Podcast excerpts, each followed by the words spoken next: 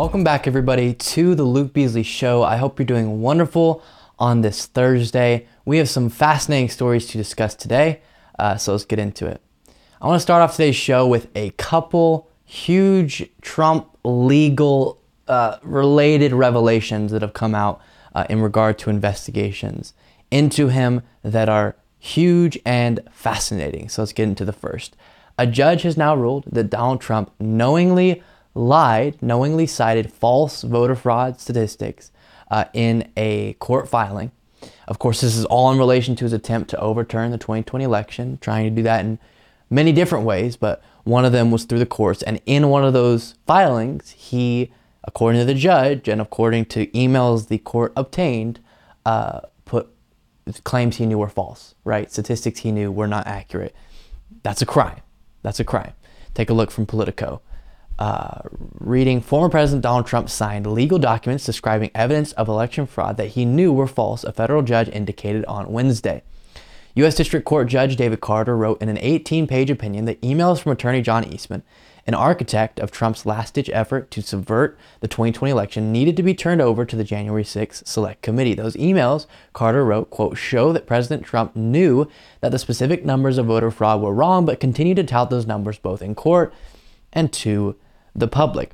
So, uh, what Politico goes on to write is that what this was kind of in relation to, the judge was ruling on whether or not John Eastman would have to turn over this batch of emails to the January 6th Select Committee or if it was all protected by attorney client privilege. And what the judge found was some of the material is protected, but some of it is evidence of a likely crime and thus will have to be um, turned over to congressional investigators, which is good and uh, important that that happens. And then Politico writes that in early December, Trump and his legal team filed um, something in Georgia claiming that 10,000 votes who were dead or felons or unregistered um, were counted. And um, then at the end of December, John Eastman emails other Trump lawyers and says, okay, you know those statistics we've been citing? Yeah, I've now, or someone's now made Trump aware, and we've now come to the conclusion that these are not accurate. This is not true information we're putting in there. So don't have Trump uh, sign that upcoming claim, right? Don't have Trump put his name on this upcoming filing because he'll be lying, because he's aware that uh, those statistics aren't accurate, they're lies. There weren't 10,000 dead voters who voted in Georgia and yet, Trump went forward and in a federal filing did it anyways. Take a look. Uh, quote This is the email from John Eastman. Although the president signed a verification for the state court filing back on December 1st, he has since been made aware that some of the allegations and evidence uh, proffered by the experts has been inaccurate. Eastman wrote an email to colleagues, quote, for him to sign a new verification with that knowledge and incorporation by reference would not be accurate. However, Trump and his lawyers opted to file that uh, the federal complaint using the same numbers that Eastman conceded were inaccurate.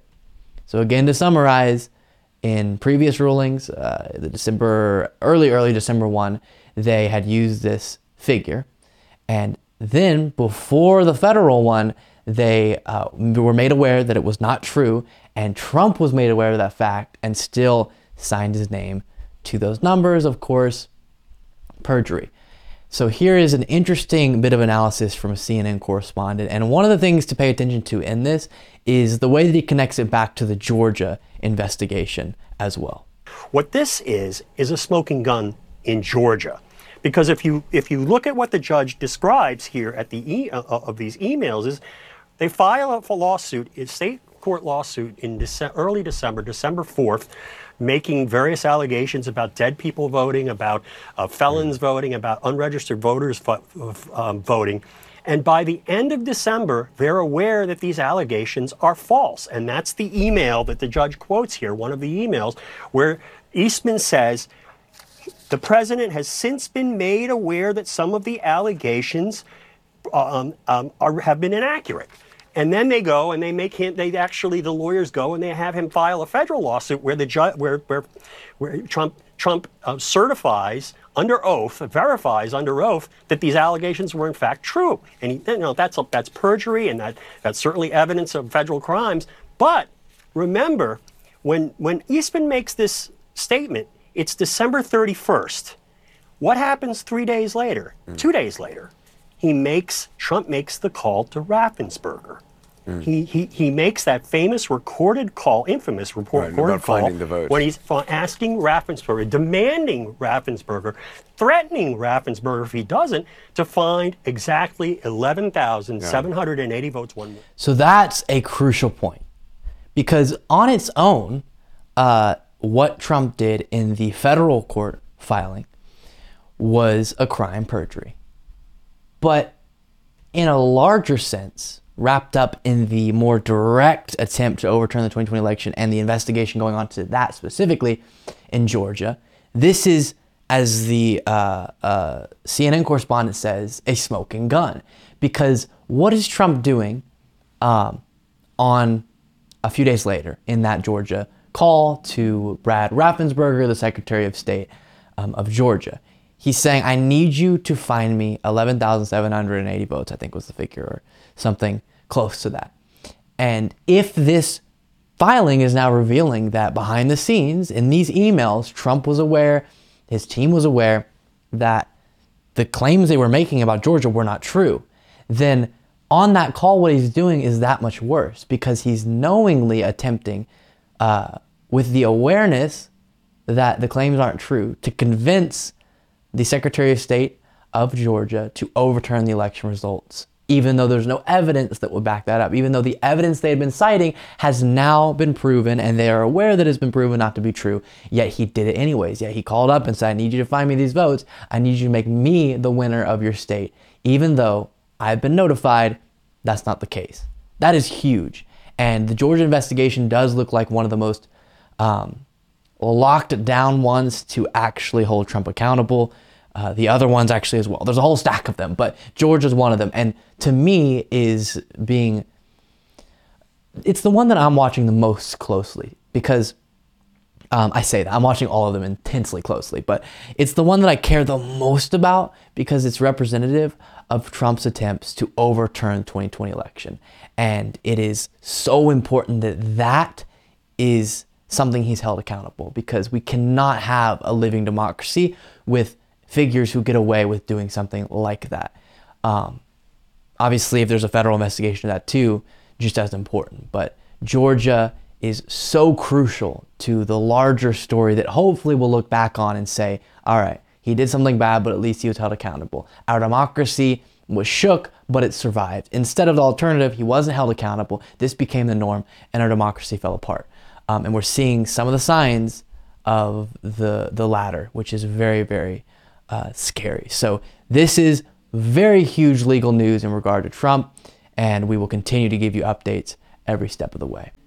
The Justice Department believes they have enough evidence to charge Donald Trump, but as we're going to look at in a second here, seems to be a little bit of disagreement behind the scenes um, about when, about you know a little bit of this. So we'll look at that, and then in regard to the same investigation, the behind the scenes from the Trump camp about what they should do right now, and a consideration that's pretty interesting. But first, from Mediaite, Justice Department prosecutors believe they have sufficient evidence to move forward with obstruction charges against former President Donald Trump, according to a new report. Citing people familiar with the investigation that received the national spotlight after Trump's Mar-a-Lago property was raided, uh, Bloomberg's Chris Strohm reported it's unlikely Attorney General Merrick Garland, who would ultimately approve moving forward, would be willing to move forward with just obstruction charges. There are already a group of prosecutors ready to push for charges, though there are also fears about charging a former president, especially when he could be gearing up to run for president again in 2024. FBI agents, according to the new report, are divided over whether charging Trump is actually a good thing. The former president has teased multiple times that he's considering a 2024 run.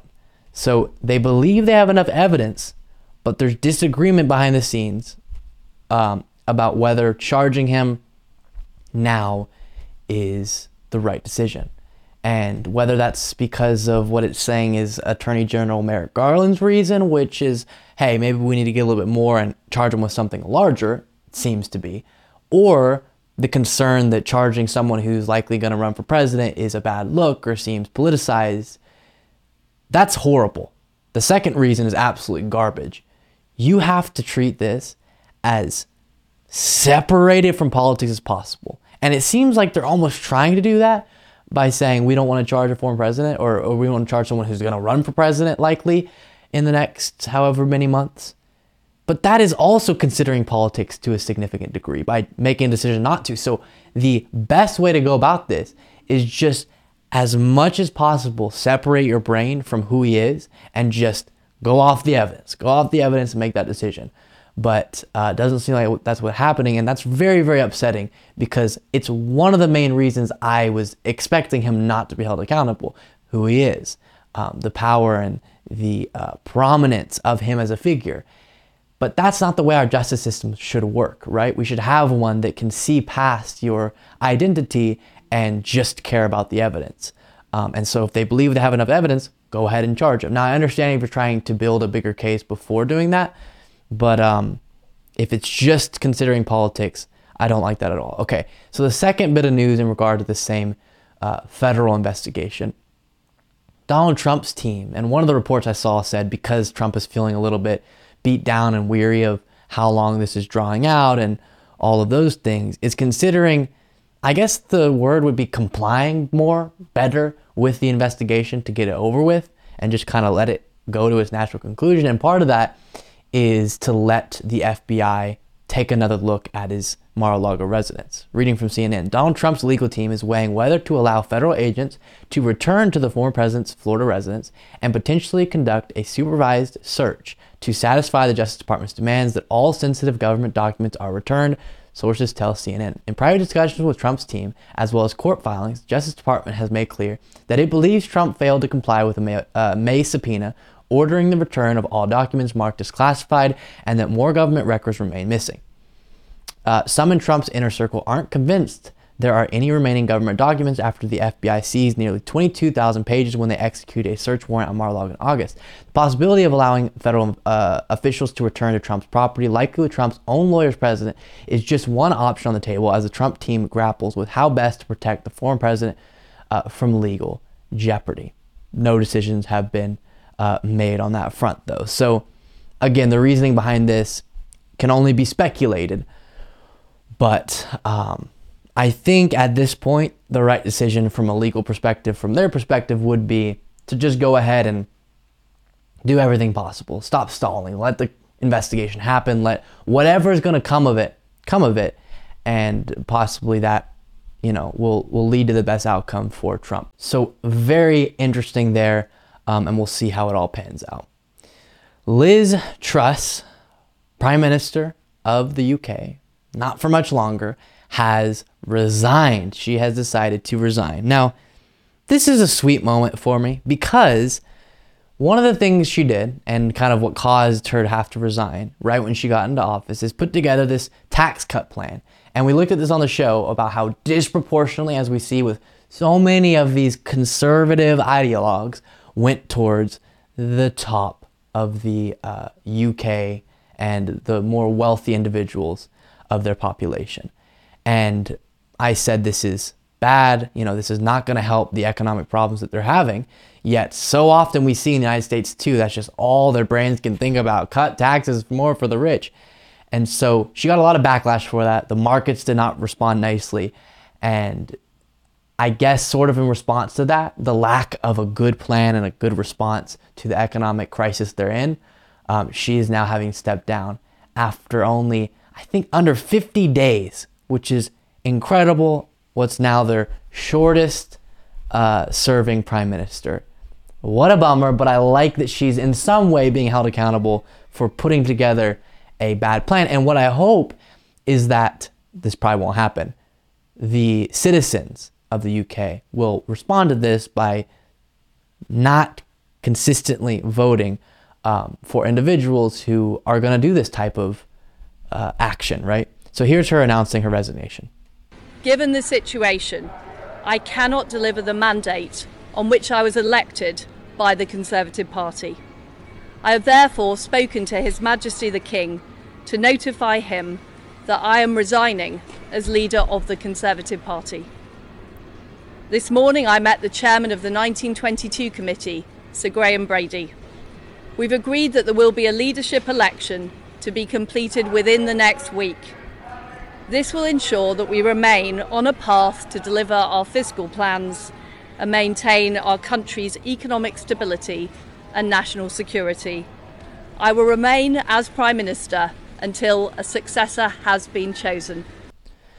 Okay, uh, whiplash, I'm sure, for um, people living in the UK because it's like two seconds after she was made the new prime minister, she's already having to step down and they're not getting a chance to have a leader settle in and really take the proper actions. It just shows how clearly unpopular she must have been uh, generally or within her own party for in the midst of a crisis when you want to have a stable leader, they're still kicking her out. Um, this is a funny little side by side that was put together by the recount showing how I think just 24 hours earlier, she was so aggressively saying she wasn't going to step down by saying that she's a fighter, not a quitter. And then, boop, never mind. Mr. Speaker, I am a fighter and not a quitter. I am resigning as leader of the Conservative Party. Ooh, I love politics. People are so brave until they're not. Good stuff. Here is Joe Biden uh, responding to this news. Who do the right thing? Resignation. Truss. Well, that's for her to decide. But look, she was a good partner on Russia and Ukraine, and uh, and the British are going to solve their problems. And but she was a good partner. Are you concerned about the spillover effects of the U.S. economy, given the political and economic? No, I don't think they're that consequential. John Fetterman. I don't think they're that consequential. Um, probably agree with that on an economic uh, level. And then an interesting component of all this, of course, the question that's going to get asked after a prime minister announces that they're stepping down is who's going to take their place. And you'll never guess who is uh, considering running and seems to be getting some behind the scenes support in doing so Boris Johnson. Guys, three seconds ago, he was stepping down in disgrace, and that's who Liz Truss replaced, and now she's stepping down and maybe he's going to run for the position. What are we talking about? Boris Johnson, reading from CNN, appears to be on the verge of attempting a stunning political comeback. Allies of the former UK Prime Minister, who resigned in disgrace only three months ago, believe he will stand in the leadership contest that will follow the resignation of his successor, Liz Truss. Two sources who worked on Johnson's last campaign for the Conservative Party leadership in 2019 said he would run again uh, this time that's just incredibly, incredibly wild.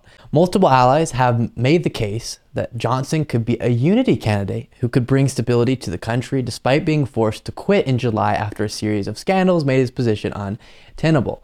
Asked how they could justify Johnson standing to be prime minister again, uh, one MP who campaigned for Johnson in the 2019 leadership campaign told CNN, Socialists will destroy our economy. And if you don't understand that, then I genuinely fear for our future. So if that could actually happen, again, I'm not uh, close to as familiar with the uh, you know British political reality as I am with the United States, obviously. But if that's something that could happen realistically, and there's conversations going on behind the scenes, that would be one of the weirdest political scenes in a very long time. He steps down, she looks at him and says, You know, I'm to try to take your place and thank you for your service she steps down and he steps up and says the same thing back to her. Whoa, that's weird. But to me, it shows you that in times like the ones we're in, where many countries at different uh, magnitudes are dealing with the aftermath of the economic situation caused by the pandemic, um, conservative ideology, at least if it's similar to what we see in the United States, which the tax cut plan put forward by Liz Truss definitely was, is not the way you help people in a time like this. It's not. It doesn't work. And people need to learn that lesson. But sadly, somehow, I don't think they will. Mike Pence has been trying to get back in the public conversation a little bit. And I have a couple moments to show you. The first is him getting asked if he would support Trump um, if he ran for reelection. And again, you're asking the person who had his uh, followers, Trump's followers, were chanting "Hang Mike Pence," and so it's interesting to see that there's even a question there that Mike Pence would have to be asked that. You would assume he would have already been so outspokenly against Donald Trump at this point, but he hasn't because uh, I guess he's weak. I've said he's very, very bad politically in all these ways, uh, but I do respect what he did on January 6th in not capitulating to the uh, actions that Trump wanted him to. But then I also don't respect the way that he acted after, which was to be very meek and not stand against the horrible things that were done on that day. And just as importantly, the uh, build up to it, trying to overturn the 2020 election. So uh, take a look at this first, though, before we look at that interview or that Q&A. Former Vice President Mike Pence on Wednesday warned against the growing populist tide in the Republican Party as he admonished Putin apologists unwilling to stand up to the Russian leader over his assault on Ukraine. Speaking at the Conservative Heritage Foundation in Washington, less than a month before November's midterm elections, Pence addressed the growing gulf between traditional conservatives and a new generation of populist candidates, inspired in part by former President Donald Trump. Quote, Our movement cannot forsake the foundational commitment that we have to security, to limited government, to life, and to, uh, sorry, to liberty and to life. But nor can we allow our movement to be let astray by the siren song of unprincipled populism that's unmoored from our oldest traditional, uh, traditions and most cherished values, he told the think tank audience. Let me say, this movement and the party uh, that it animates must remain the movement of a strong national defense, limited government, and traditional moral values and life. Yeah, that's something you should have said a long time ago. Of course, I agree, disagree significantly with him on most political things, but if you wanted to keep the Republican Party one of traditional values, blah, blah, blah, maybe you shouldn't have bolstered the Trump message for all the years that you did, right? Mr. Vice President under Trump. So I do agree with him, though, that this weird populist strand of the Republican Party that is very nationalist and um, kind of wanting a little bit of a theocratic government, that would be the ideal thing for a lot of these right wing nationalists, um, is dangerous. And I guess if I had to choose, I would pick the old Republican Party over this new unhinged, uh, fully unhinged one. But here's the question he got asked and the way that he responded about Trump. Mr. Pence, thank you for being here. My name is George Clay. I'm a PhD candidate in the history department. Hi, George. Uh, Mr. Pence, if Donald Trump is the Republican nominee for president in 2024, will you vote for him?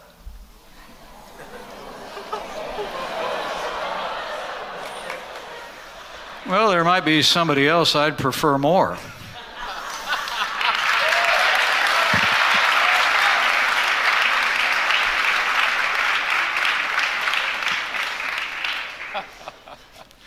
You know, what I can tell you is I'm, I have every confidence that the Republican Party is going to sort out leadership. All my focus has been on the midterm elections, and it'll stay that way for the next 20 days. But Okay, um, so you can see there, he goes, I think somebody else, talking about himself.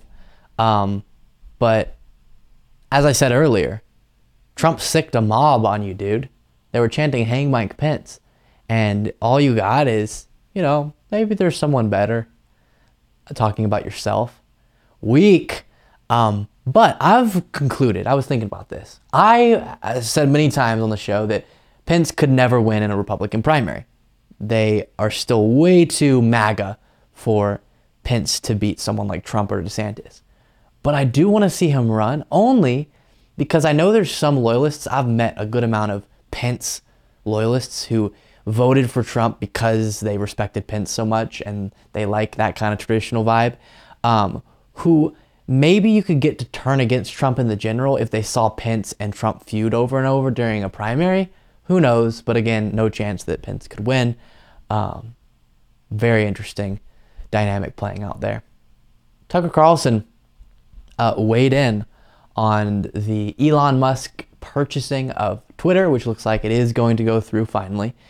And I want to show you a couple moments from this very unhinged monologue where not only is he lying and misconstruing the uh, details of this, he's also saying something that is so deeply ironic, it almost makes you laugh, right? If it wasn't so dishonest. Take a look first at the opening to this monologue. why they're so obsessively focused on what you can say, on the words you can use, because they understand the power of words. And Elon Musk, whatever his faults may be, understands this too. And that's why he's trying to buy Twitter. not because he needs another company. No. And Elon Musk purchasing Twitter is more than just a potential change to the media landscape. It is a true existential threat to the hegemony of the people currently in charge. Allowing freedom of speech means the possibility of a revolution from below against the forces destroying this country and the West. So everything rides on this. They know it, you may not, but they do. So they've got to do everything they can to destroy Elon Musk, who was just the other day a hero to them. He's the Don't remember that. I don't remember him being a hero, except for, yeah, I do like Tesla um, as far as popularizing electric vehicles. electric car guy, remember? They don't even mention his electric cars anymore Yes, we do. because he's doing the one thing you're not allowed to do, which is giving voice to people. So since April, they've been trying to destroy Elon Musk. First, they called him a racist. He's from South Africa. He must be a racist. So what, what does that even mean? We're trying to destroy. Uh, Okay, maybe you're talking about other people that you associate with the left, I guess, but people just will be like, yo, that thing you said, Elon Musk, is stupid. Or I think at one point he talked about how he's actually a Republican, and it's like, cool, I don't respect your political views. That's not me suppressing you or trying to um, take you down in some way. It's just me also voicing my freedom of speech towards you. When it turns out he was too rich to care, they moved on to new tactics. So then NGOs funded by George Soros commanded companies to pull their ad money away from Twitter. We'll starve him out. And then some Saudi prince tried to argue that So then this is funny because um, one of the things that is so dishonest about this is if you kept up with the possible purchasing of Twitter, it was Elon Musk who was being all weird and wanting to pull out, out of it for a while. And then he saw that Twitter was going to try to, um, you know, challenge him legally for doing that. And he kind of swung back around. But then look at this uh, a little bit more from it. you really think about the people in charge to make the contest a little less asymmetrical, to give you a little power. And they're terrified that he will succeed. So, what we're seeing is the desperation of a regime, not just a political regime, but a cultural regime, a class of people running the country who feel like they are losing power and they're panicked. Okay, so then he talks about this class of people, you might call them the ruling class, that is lo- losing power. Well, that's exactly what it put, put, you can see here, at his uh, lower third. The ruling class is about to lose control. Talking about Elon Musk purchasing Twitter. That's the ironic part. He's trying to tell his followers, this is so interesting, that it is an example of the ruling class losing control when Elon Musk buys Twitter. Why is that ironic? Elon Musk is now or you know has been one of the or the richest person on the planet. What is the ruling class other than the uber uber wealthy? No, Elon Musk purchasing Twitter is not the ruling class losing control. It's the ruling class gaining more control or the control staying the same actually is more accurate um, it's so weird the way tucker carlson is trying to frame this and i loved the way that twitter responded to this Mediaite put together a few people's uh, kind of dunks. We need to have a national conversation on what the definition of ruling class is. True. It's pretty simple. The working class are the millionaires and billionaires who own the companies and the ruling class are the people who work for them. And then finally, when the right talks about elites and the ruling class, they seem to mean whoever holds cultural power, even when the right itself holds the political, economic, and other forms of coercive power. And yes, that last tweet is exactly what I tried to articulate so often on the show. And one of the parts of his monologue was going after this particular uh, news pundit and saying that it's the uh, women, the uh, white women or something, the liberal women who are screaming at you, and those are the ones trying to uh, oppress you. And it's just this obsession that a lot of people on the right have with those who maybe hold some cultural power, right? The dominant narrative may be leaning at this moment towards um, the liberal ones, okay? But when you talk about the ruling class, you're talking about more than um, which narrative is popular on Twitter. You're talking about who holds the real, as one of the people wrote, coercive power um, on people. I like to think of the working class versus those at the very top. And so this is something uh, Tucker Carlson does a lot, which is try to frame these issues in a way that will completely distract his viewers from the real fact of who holds power in our society, which is still the wealthiest. It is absolutely still the most politically and um, the most politically powerful and economically wealthy. And in that world, most very, very wealthy people are a little bit more on the right because they want their money to stay in their pockets and the left wants to tax them more. And those in political power are still a lot of them completely unhinged. Of course, Trump was at the very top of that at one point, but then you also have all these people in the House and Senate who are crazy right wingers. Um, and so that is something that people need to be aware of. And you can understand, yeah, let's criticize the annoying people, as I talk about um, often, who scream really loud about these somewhat uh, tangential issues uh, on Twitter, and that's kind of who you think of of like annoying liberal.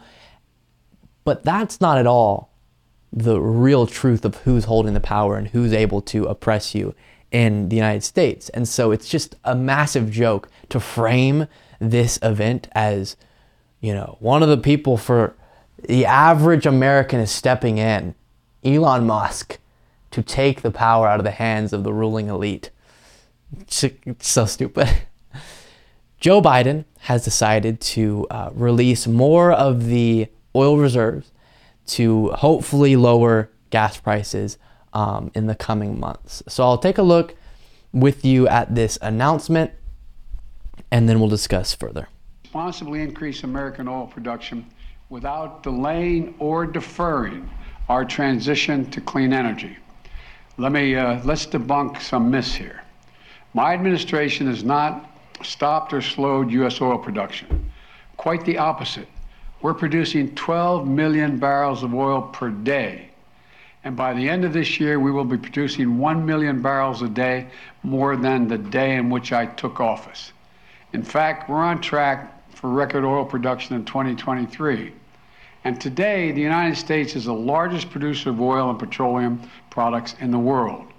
We export more than we import, and I've still heard from oil com- and I've heard from oil companies that they're worried that investing in additional oil production today will will uh, in, in, case of the, in, in case demand goes down in the future, and they're not going to be able to sell their oil products at a competitive price later. Well, we have a solution for that. Today, I'm announcing a plan to refill the Strategic Petroleum Oil Reserve in the years ahead at a profit for taxpayers. The United States government is going to purchase oil to refill the Strategic Petroleum Reserve when prices fall. So, um, he's going to release more oil to lower prices. But as he highlights there, then to refill the reserve, um, he is through that making a promise to oil producers that there will be the demand if they up production because that's their concern. You sometimes, um, from their perspective, you want to keep production relatively low so that you can keep prices up and you'll have the demand necessary. But what he's saying is we're going to spend a boatload of money to refill that at whatever time, and thus you'll have uh, plenty of demand to go around. So please do this now to lower prices, which I think is good. So so if companies follow that and you have the reserve oil go into the market, maybe that makes some sort of dent. We'll read a little bit about the specifics in a second, but it, there, the amount that's being released isn't really going to do that much. And a lot of people are pretending like this is Biden trying to make a huge shift in the midterms. By the time this all gets out there and makes any difference, the midterm's going to be over. Um, but I do think it's still a good move. And I like how he went through and debunked a lot of the false claims we've heard from the right on this and how he said we're we're headed towards a record production. And then here's Biden getting asked about the question that I mentioned, are you doing this just for the midterm? Mr. President, what is your response? I don't hear. Can you speak louder? what is your response to Republicans who say you are only doing this SPR release because to help Democrats in the midterms? Where have they been the last four months? That's my response. Is it politically motivated, sir? This no, move it's not. Three weeks before the midterms. Look, it makes sense. I've been doing this for how long now? It's not politically motivated at all. Cool. Uh, and even if it was, I don't care. cool. Help help the Democrats in the midterms. If that's what you got to do, lower prices of gas. Awesome. Um, he can't say that. to be clear, he can't say that. I could say that. Um, but then again, this isn't going to make a huge difference. Take a look at this uh, from CNN. President Joe Biden on Tuesday announced the release of emergency oil reserves to combat high energy prices ahead of the busy holiday travel season, but it will be weeks before the barrels hit the market. Key. The Department of Energy will release 50 million barrels of oil from the Strategic Petroleum Reserve, according to the White House, the largest release from the reserve in U.S. history, Biden said. Biden on Tuesday noted that the administration's actions will not solve the problem of high gas prices overnight. Quote, it will take time, but before long, you will see the price of gas drop where you fill up your tank. The release is aimed at addressing the lack of oil supply around the world, but its actual effect may be limited. In 2019, U.S. petroleum uh, use averaged approximately 20.5 million barrels of oil per day. Uh, and in 2020, the U.S. used on average about 18.1 million barrels per day. According to the Department of Energy's Energy Information Administration, the EIA reports petroleum usage was lower in 2020 due to the COVID 19 pandemic. So, a bunch of words to say that it's not going to make that big of a difference. It's still okay. Whatever dent you can make in the high prices that we have is great with me. Um, this is a completely random Biden moment unrelated to this that I just really liked, so I stuck it in here because it wouldn't fill up a whole story. But uh, take a look. Should there be any restrictions on abortion at all? Any restrictions on yes. abortion at all? So he gets asked any restrictions on abortion at all. Uh, yes, there should be. what should they be? And Roe v. Wade. Read it, man. You'll get educated. No, I'm gonna ask you. he said, "Read it, man. Get educated." So this I play because I'm so sick of the right wing constantly saying, um, oh my gosh, the Democrats are so radical. They want you to get abortions nine months into your pregnancy. And what I've said before is listen, even if you had zero regulations, that wouldn't be happening. Uh, because think about, please use your, like, put yourself in other person's shoe bone, please. Ready? Okay. You are a woman, you're pregnant.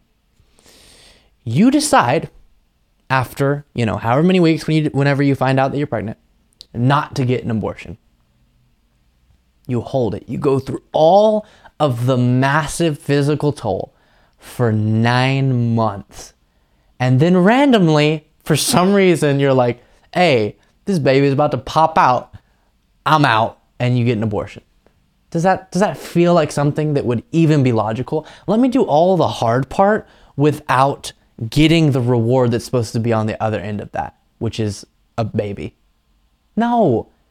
If you're going to get an abortion, of course you're going to make that decision. Now, the only time that very late term abortions happen is because the life of the mother is um, at risk or they find out the fetus isn't viable or a few other reasons. But this image of someone who just randomly decides, like, eh, I don't want an abortion, or I want an abortion, I don't want this baby anymore, is silly. But even okay, saying we have to draw some sort of line because someone could do it. So what's your your stance on that? Most Democrats just say Roe v. Wade. It draws the line at viability. In my mind, that's the most logical line um, as well. So Biden's saying there, why are you asking me this? Go read Roe v. Wade. That's my stance on it. Viability. And I really like how he how he did that. He even kind of grabbed on the guy's arm. Go read it. You'll get educated. really good, but such an annoying talking point that I hear way too often. On yesterday's show, we talked about um, Marjorie Taylor Greene posting a photo, and in it she said, "I am, you know, honoring the Confederate soldiers of the Wilder Brigade." And I went on a little bit of a rant because it upset me, um, and I'm not releasing that as its own clip because we're going to do an updated version of the story today that makes it even more wild and hilarious. But um, I'm going to use this as an opportunity and then wait because this is just bonkers. And then we're going to look at some interview moments from her as well. Um, but this is a chance for me to plug. You should go to patreon.com if you're watching this on YouTube or listening to the podcast. Um, but this applies to the YouTube viewers. Patreon.com slash Luke Beasley. And whatever it is, five bucks, 10 bucks a month, whatever you can give. Um, and then you'll get access to the full video version of the show. So, for example, you're watching this and you won't see that first version of this story that I did about Marjorie Taylor Greene where I got pretty upset um, because that's only accessible to everyone who gets the full show daily. And since I'm doing an updated version, I'm not going to upload two clips that are very similar in the story they tell, but different in kind of the content of them. So patreon.com slash Luke Beasley to get the full show and support what I do. Now, this is what she posted. Tonight, I stopped at the Wilder Monument in uh, Georgia, which honors the Confederate soldiers of the Wilder Brigade. I will always defend our nation's history. Ends her with a few photos. Well, why did this get even more bonkers? She sent out an updated version saying the same thing, which honors, but instead of saying the Confederate soldiers, it says the soldiers. I will always defend our nation's history. Why did she edit that? It's because she found out that this monument is to Union soldiers. So not only um, was she trying to celebrate Confederate soldiers, she was wrong about what the monument stood for. It was for Union soldiers. What a dummy. Um, but what got me so mad about this?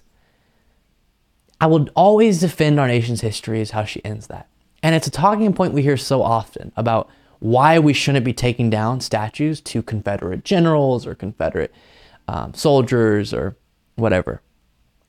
And it's so enraging to me that anyone would want to see the representative go, in this scenario, wrongfully, didn't even know what monument she was at, um, go, I love Confederate soldiers, let's honor them, hoorah when what those soldiers were fighting on behalf of, what you're honoring is them trying to protect their own ability to uh, own other people. Now, I hear so often from people whenever you talk about the Civil War. Oh, you clearly don't understand the Civil War because it was economic and it was states' rights and it was blah, blah, blah.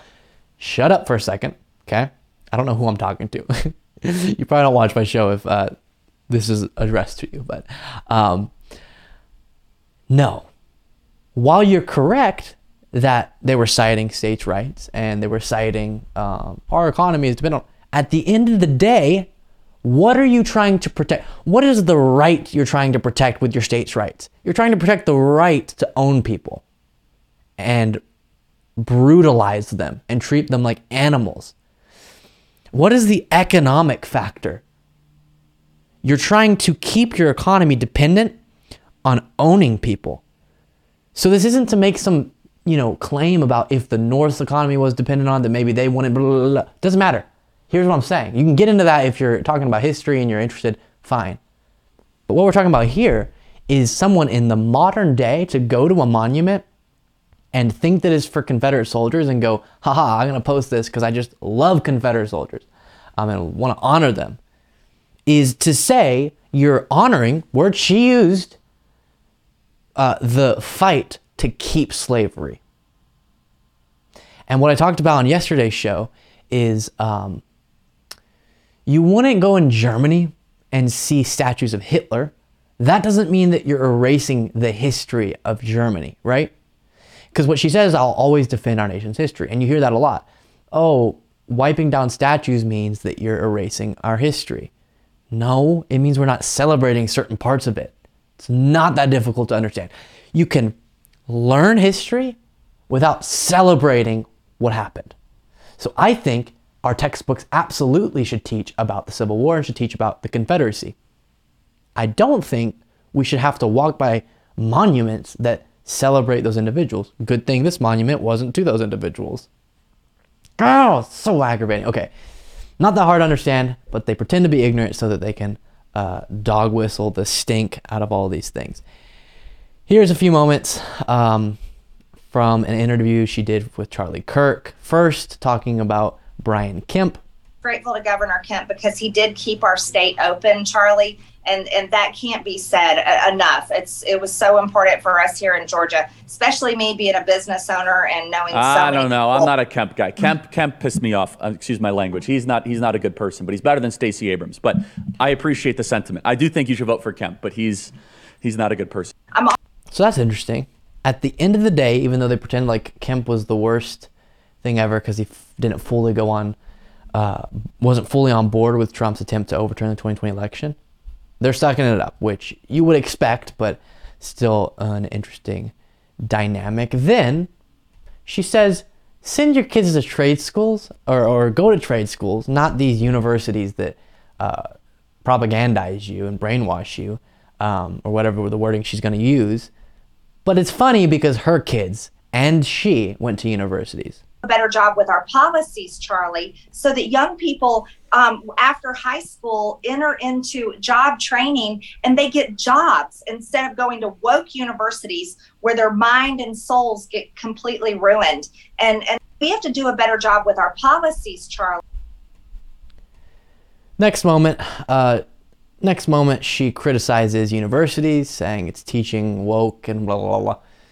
Um, even though her kids and she go, went to university. We have to do a better job with our policies, Charlie, so that young people um, after high school enter into job training and they get jobs.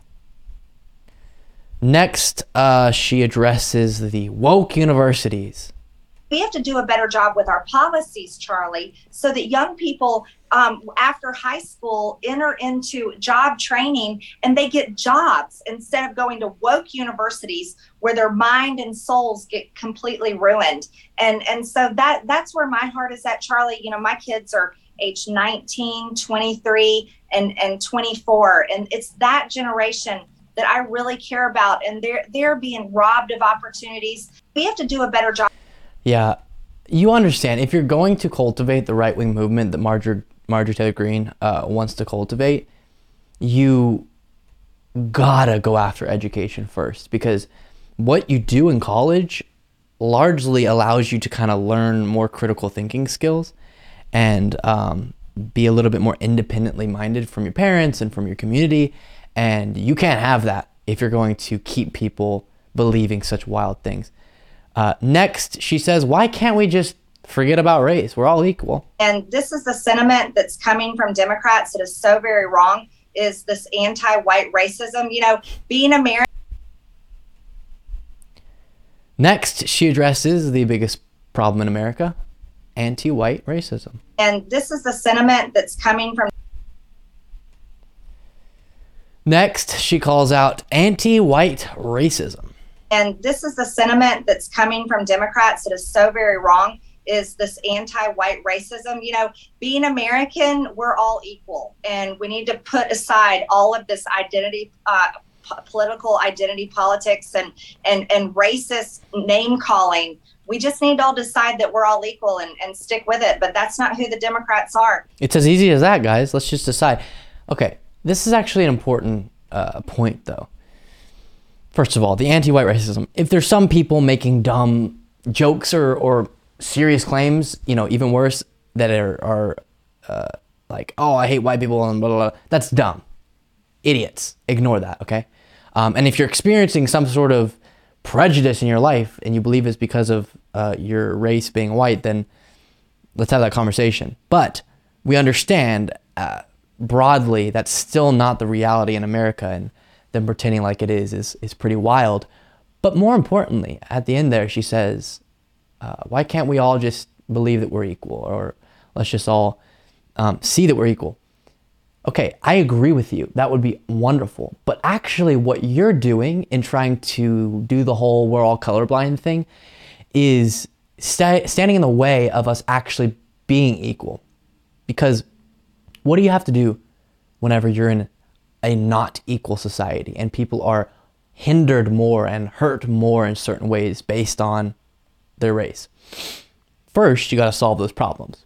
Once you solve those problems, you could actually develop a society where um, you're not having to worry about that in your economic opportunities, um, whatever it is.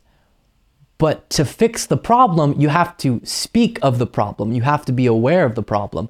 And so, of course, race is going to have to come up whenever it's still a very real thing in the way that people's lives um, are treated, in the way that they go, and the opportunities that they have. And so, by trying to say, let's just ignore that whole thing, we're all equal, come on. Now, I wish that was the case, but it's not yet. And as long as it's not, we do actually have to speak about these issues and recognize um, race as a very real phenomenon and, and, fact in the lives of people and the way that that uh, affects their life. So, um, incoherent from Marjorie Taylor Greene as always, and just an incredible moment. She is trying to celebrate these Confederate soldiers while getting it wrong and is actually celebrating Union soldiers, which I would support.